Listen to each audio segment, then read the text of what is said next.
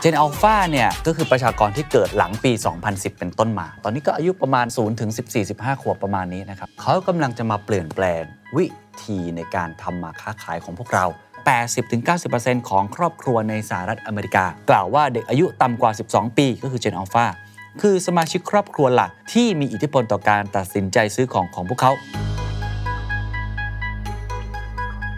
อย่าคิดครับว่าอัลฟาเนี่ยเป็น Gen Z ที่เด็กกว่า เด็กน้อยหลาย ๆ คนเนี่ยต้องเรียนออนไลน์ เพราะว่าคุณพ่อคุณแม่เนี่ยอยู่ในช่วงโควิดตอนนั้นทำงานแบบ remote working กินอาหารด้วยการสั่ง Grab ดูหนังผ่าน Netflix หรือว่าอาจจะเป็นสตรีมมิ่งอื่น ๆ คือเขาไม่เหมือนกับเราเลย Insight ครับ Exploring Generation Alpha งานสำรวจจาก Razorfish Native is an understatement they are digital ninja เขาไม่ใช่ native ครับ ผมเนี่ย บางคนเรียกว่าเป็น digital immigrant ข้ามจากโลกอนาล็อกคืออพยพมา และบอกว่าน้องๆ Gen Z อะเป็น digital native แต่นี้ใช้คำมากกว่านั้น digital ninja เป็นนินจาดิจิทัลคือคล่องแคล่วว่องไวนะครับ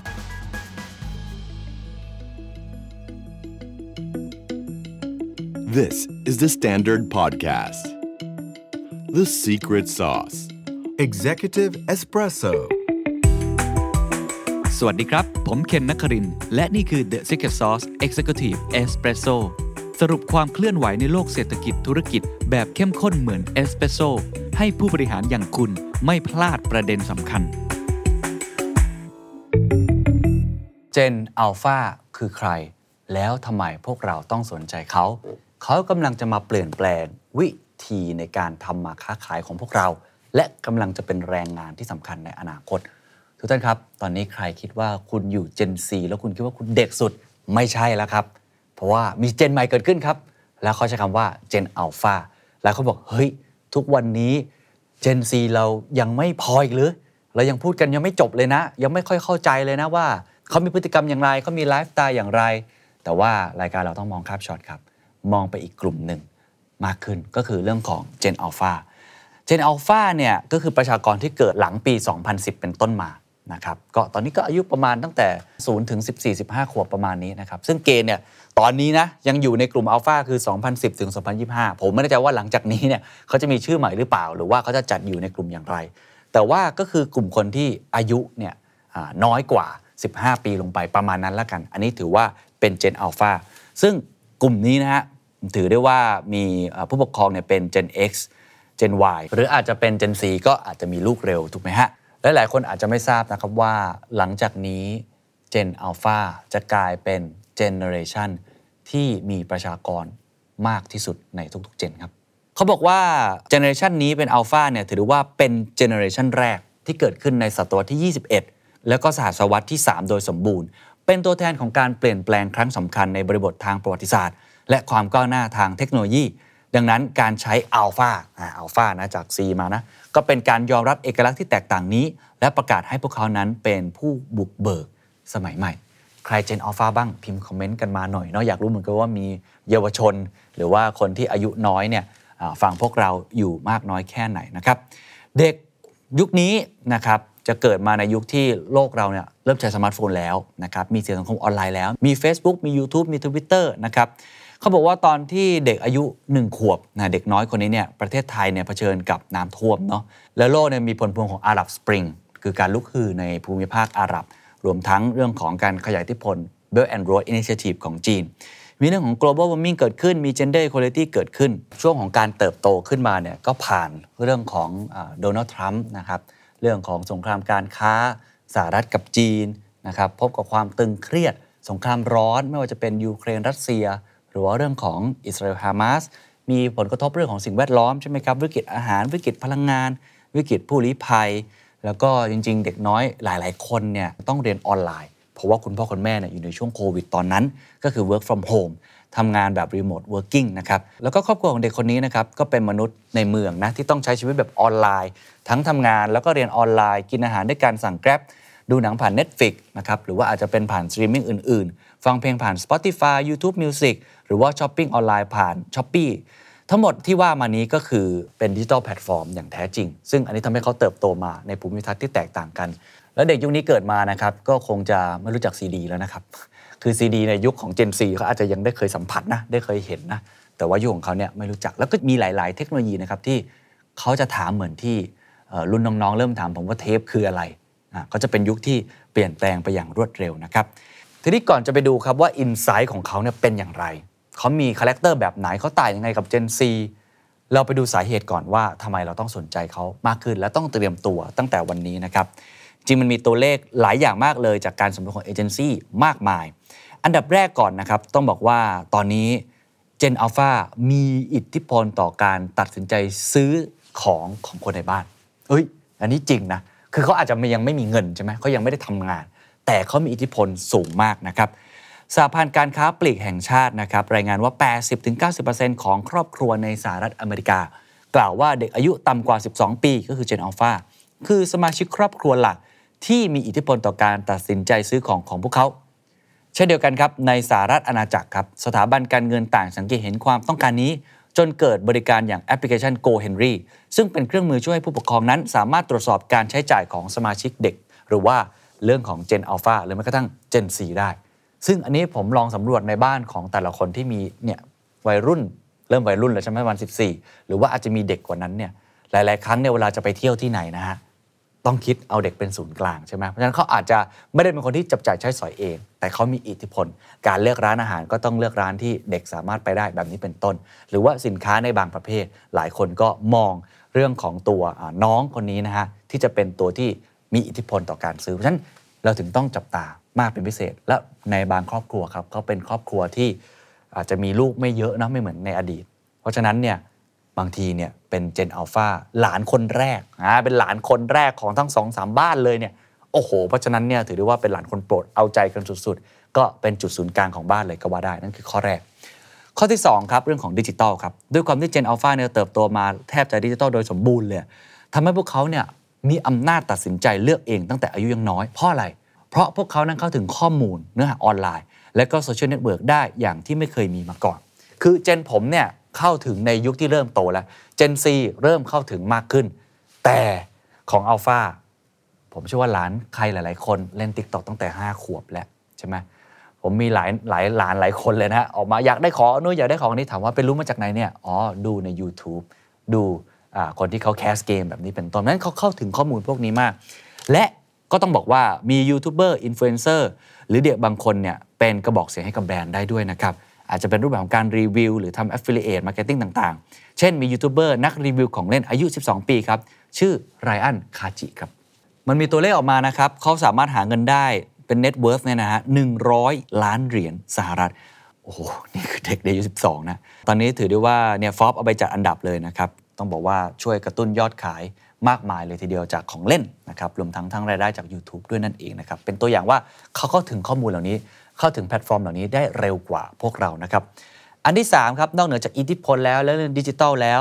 เขาจะกลายเป็นกลุ่มผู้บริโภค ขนาดใหญ่ส่งผลต่อเศรษฐกิจในอนาคตครับ Generation Alpha จะเริ่มปรากฏชัดเจนอ่าก็คือภายในประมาณสิ้นปี 2024 เขาคาดการณ์ว่าจะมีเม็ดเงินราว 5.39 ล้านล้านดอลลาร์สหรัฐ ที่ถูกใช้ไปกับกลุ่มประชากรวัยเยาว์เหล่านี้ต่อปี ตัวเลขนี้คาดว่าจะเพิ่มขึ้นอย่างต่อเนื่อง ปีละ 10,000 ล้านดอลลาร์สหรัฐ ก็คือเขาเริ่มต้องใช้ของใช้เพิ่มมากขึ้นนะฮะจุดเปลี่ยนที่แท้จริง ถามว่ามันเกิดตอนไหนเหรอ หลายคนคงพอเดาออกก็คือตอนที่เขาเริ่มโตมากกว่านี้ต้องบริโภคเพิ่มมากขึ้น และมีความคิดความอ่านของตัวเองมากขึ้น จะเกิดขึ้นจริงในปี 2029 ครับ เมื่อ Generation Alpha คนเหล่านี้ โตเข้าสู่วัยผู้ใหญ่ก็คือเข้าสู่มหาวิทยาลัยแล้วนั่นเอง และคนที่ เล็กสุดของ Gen Alpha ตอนนั้นจะอยู่ที่ 5 ขวบ ในช่วงเวลานั้นพลังทางเศรษฐกิจของพวกเขารวมกัน คาดการณ์ว่าจะทะลุเกิน 5.46 ล้านล้านดอลลาร์สหรัฐนะครับถือว่าเป็นกลุ่มผู้บริโภคใหญ่มาก ๆ เลย นั่นคือเหตุผลที่เราต้องสนใจก็คือเรื่องของกำลังซื้อ แล้วก็อิทธิพลของพวกเขาที่จะเพิ่มมากขึ้นในอนาคต อันที่ 2 คือแรงงานครับก็สุดท้ายเขาก็จะเข้ามาอยู่ในตลาดแรงงานของพวกเรา แล้วก็เป็นพนักงาน หรือจะเป็นเจ้าของธุรกิจ หรือจะเป็นเจ้านายเราก็ได้นะ ในอนาคตนั้นน่าสนใจว่า มันจะเปลี่ยนแปลงวิธีการทำงานไปอย่างไร อันนี้เลยอยากให้รู้ไว้นะครับว่าแนวโน้มนั้นเป็นอย่างไร ก่อนอื่น คุณอลิซาเบธเพียร์สันครับ เธอเป็นสมาชิกของสมาคมโค้ชผู้บริหารแห่งอเมริกา บอกว่าลักษณะเด่นอย่างหนึ่งของ Gen Alpha คือเป็นเด็กยุคโควิดอะนี่จริงนะเป็นเด็กยุคโควิดส่งผลให้พวกเขาเนี่ยเข้าถึงหน้าจอแล้วก็อินเทอร์เน็ตตั้งแต่ยังเล็ก แล้วก็มีความเชื่อมโยงกับโลกเนี่ยมากกว่ารุ่นก่อนหน้า แล้วก็แบ่งปันประสบการณ์เนี่ยข้ามภูมิศาสตร์ได้ ก็คือไม่จำเป็นต้องอยู่ประเทศไหนละ คุณเข้าถึงได้หมดเลย ทีนี้ถามว่าเขาจะเปลี่ยนแปลงไปอย่างไร ถ้ามองในมุมของแรงงาน 1. เพื่อเขาจะให้ความสำคัญกับความหลากหลายและการศึกษาเพิ่มขึ้น เนื่องจาก Millennial ก็คือคนรุ่นประมาณผมนี่แหละ เป็นพ่อแม่เนาะของคนรุ่นอัลฟาคนรุ่นนี้มีแนวโน้มที่จะเป็นคนที่มีความหลากหลาย และการศึกษาที่ดีที่สุดเลยครับ Millennial ก็คือคนรุ่นผมเนี่ยจะสร้างคลื่นลูกใหญ่ในยุคของพวกเขา และพยายามพัฒนาการเลี้ยงลูกให้ดีที่สุดอายกตัวอย่างผมเชื่อว่าเพื่อนๆผมหลาย ๆ คนเนี่ย เรียนเนี่ยมันยกระดับเพิ่มขึ้นนะการไปเรียนต่อต่างประเทศ การเรียนโรงเรียนนานาชาติภาษาอังกฤษเนี่ยเป็นเรื่องปกติ ซึ่งในยุคผมเนี่ยอาจจะไม่ได้เข้มข้นสักขนาดนั้น ก็คือให้สิ่งที่ดีที่สุด เพราะฉะนั้นเขาจึงบอกว่าจะมีความหลากหลายเพิ่มมากขึ้น เราอาจจะได้เห็นผู้นำหญิงและผู้นำจากกลุ่ม ชนกลุ่มน้อยมากขึ้น เนื่องจากสังคมต้องการให้มีองค์กรที่มีกลุ่มผู้มีความสามารถที่หลากหลายมากขึ้นนะครับ นอกจากนี้เมื่อคนรุ่นอัลฟาเข้าสู่โลกการทำงานตำแหน่งผู้นำก็น่าจะมีความหลากหลายมากขึ้น เพราะว่าเขาคุ้นชินกับ diversity เขามองเห็นเป็นเรื่องปกติมากขึ้น มองว่าความหลากหลายเป็นเรื่องที่ธรรมดา แล้วก็ทำให้ตัวเองนั้นสามารถก้าวขึ้นสู่จุดสูงสุดของธุรกิจได้ดีมากขึ้น ประเด็นที่ 2 ครับ คือในเรื่องของการทำงานคือ พวกเขาจะเรียนรู้และสร้างมิตรภาพผ่านโลกดิจิทัลครับมีผู้เชี่ยวชาญท่านหนึ่งนะครับเป็นคุณแม่ของลูกสาวที่เกิดขึ้นในปี 2013เนี่ยบอกว่าการมีลูกสาวเจนอัลฟา ทำให้เธอได้มุมมองโลกของคนรุ่นนี้ว่า มิตรภาพของคนรุ่นนี้ไร้พรมแดน เพราะพวกเขาสามารถพบปะและเชื่อมต่อกันบนโซเชียลมีเดียที่สร้างขึ้นมาโดยเฉพาะสำหรับพวกเขา เช่น Roblox ครับ Minecraft ครับ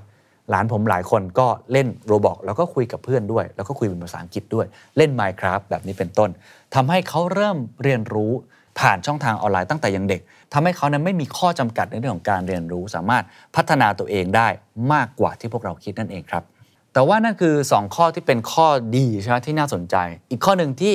ผมคิดว่าก็น่าสนใจ เช่นเดียวกันคือต้องควรระวังเอาไว้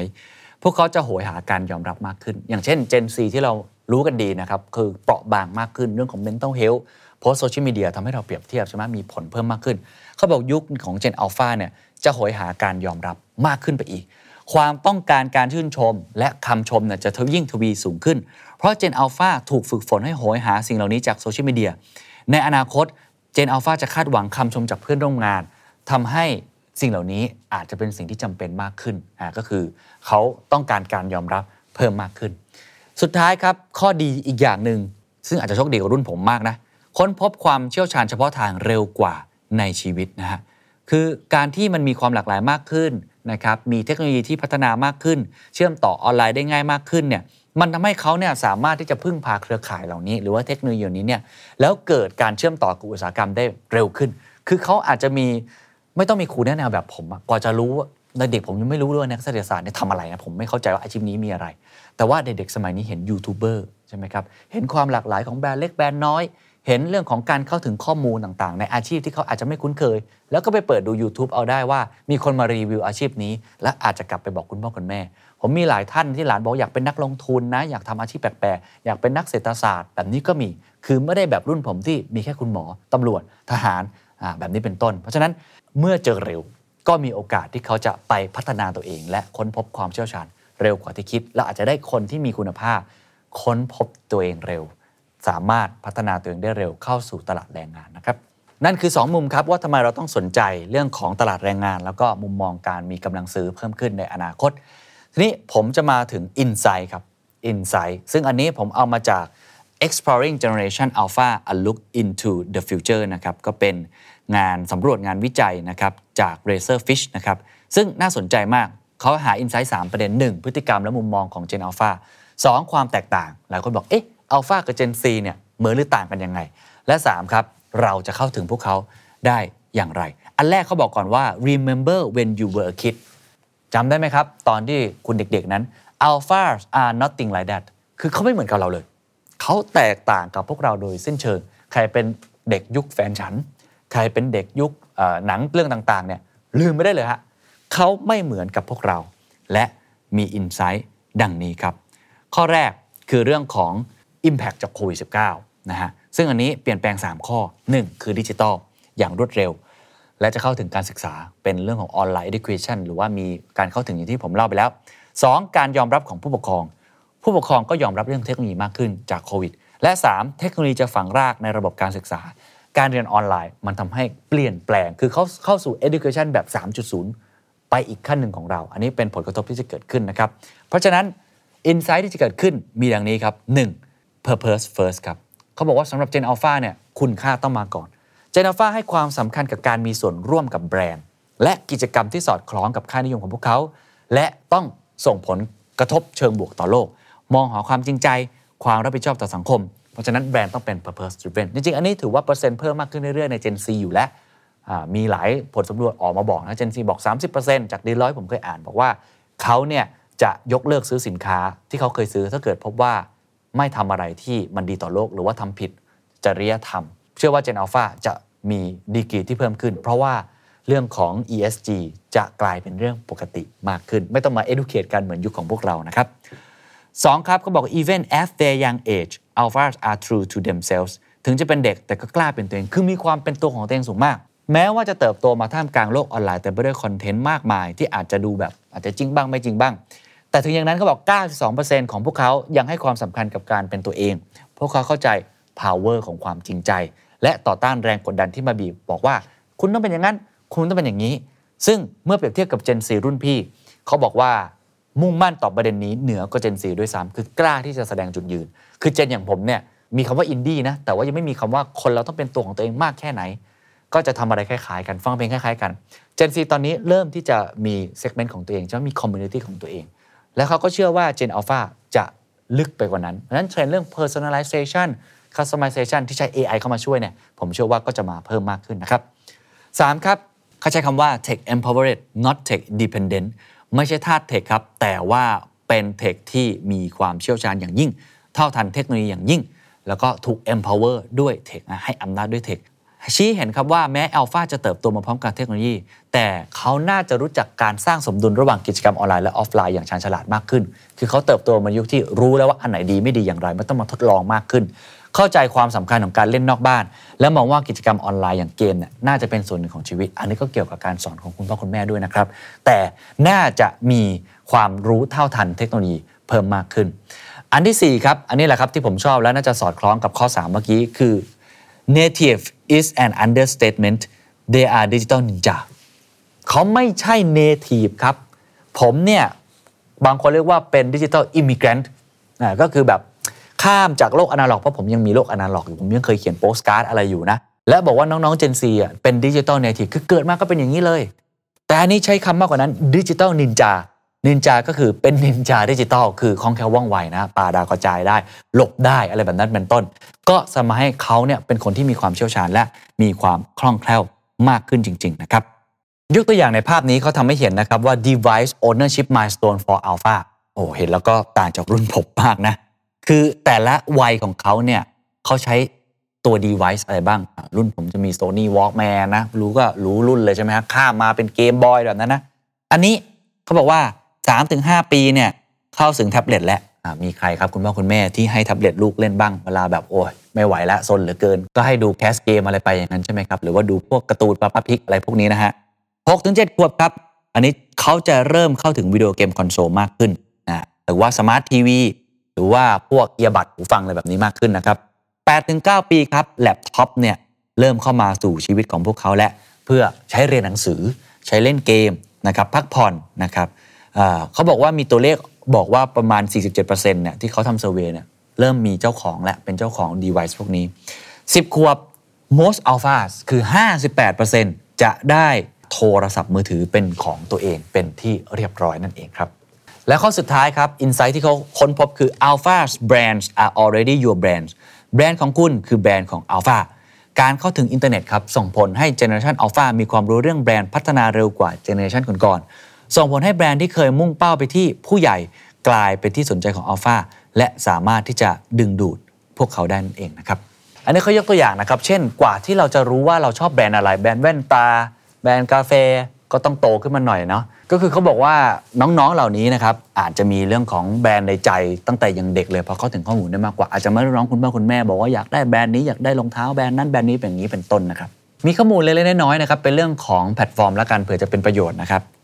Gen Z เนี่ยแพลตฟอร์มโซเชียลมีเดียแบบเดิม Instagram TikTok เป็นแหล่งค้นพบแบรนด์หลัก 47%ของ Gen Z บอกว่าพวกเขาเห็นหรือได้ยินเกี่ยวกับแบรนด์ผ่านช่องทางเหล่านี้อัลฟาครับ ถามว่าช่องทางอะไรครับ YouTube ครับ YouTube เป็นช่องทางหลักในการค้นพบแบรนด์ 51%และได้ยินเกี่ยวกับแบรนด์ครั้งแรกผ่านวิดีโอ YouTube นั่นเองครับ นั่นคือทั้งหมดนะครับของ Insight Gen Alpha แล้วก็เรื่องของอว่าทำไมเราต้องสนใจ ผมเชื่อว่า อาจจะบางคนบอกหูเร็วเกินไปนิดนึง แต่ว่าก็เตรียมตัวไว้ก็ไม่เสียหายถูกไหมครับ เพราะอนาคตเขามาแน่ ๆ ทีนี้ทิ้งท้ายสัก 5 เรื่องละกัน ที่มีงานวิจัยเขาฝากเอาไว้ ให้กับพวกเราที่สนใจนะครับในการจะทำงานร่วมกันกับพวกเขา หรือว่าสนใจให้เขามาเป็นลูกค้าหรือว่าเป็นคนที่รักแบรนด์ของเรา 1. recognize that alpha have accelerated brand maturity อะก็บอกได้เลยนะครับว่าอัลฟาเนี่ยถือได้ว่ามีความรู้ความเข้าใจเกี่ยวกับแบรนด์เร็ว เร็วมากๆเลย 2. อย่าคิดครับว่าอัลฟาเนี่ยเป็นเจนซีที่เด็กกว่า ไม่ใช่ฮะแต่จริง ๆ แล้วเขาเป็นมากกว่า Gen Z ตั้งแต่อย่างเล็กก็คือเขาไม่ใช่ Copy Gen Z มาแล้วก็เด็กเฉยๆ แต่เขาไปอีกขั้นหนึ่งกว่า Gen Z เพราะฉะนั้นพฤติกรรมเขาอินไซต์ของเขาจะแตกต่างกันนะครับ 3. อัลฟาเขาบอกว่าจะสนใจมากกว่าแค่ชื่อเสียงหรือว่าเฟมแต่ว่า they want to shape the world ครับต้องการจะเปลี่ยนแปลงโลก เพราะฉะนั้นต้อง empower เขา เรื่อง ESG มาเรื่อง purpose driven มาฉะนั้นมุมมองเขาก็จะเปลี่ยนแปลงไป สนใจที่จะเปลี่ยนแปลงโลก อันดับทีสี่4ครับถ้าเกิดว่าคุณพยายามที่จะสร้างสรรค์นวัตกรรมต่างๆ เพื่อตอบโจทย์เขาบอกได้เลยว่าเขาต้องการมากกว่าที่คุณทำครับเขาบอกให้ anticipate that alphas are already expecting more นะก็คือเขาต้องการมากกว่าที่เราคิดแน่นอนเพราะเขาเป็นนินจาของโลกดิจิตอลนะครับและสุดท้ายครับ don't treat gaming as just an entertainment outlet is alpha's creative expression canvas โอ้ผมชอบมากอันนี้คือ เด็กทุกคนเล่นเกมหมดถูกไหมฮะ แต่ยุคนี้เนี่ยมันเป็นมากกว่าแค่เกม มันไม่ใช่แค่ entertainment outlet อีกต่อไป มันเป็นผืนผ้าใบให้เขาได้ระบายความคิดสร้างสารรค์ของเขาออกมา นี่คือ 5 ข้อสำหรับคนที่ต้องการจะเตรียมตัว พร้อมรับกับเจนที่ต้องบอกว่ากำลังจะก้าวขึ้นมา เป็นเจนที่เยอะที่สุดในโลกอย่างเจนอัลฟาสวัสดีครับ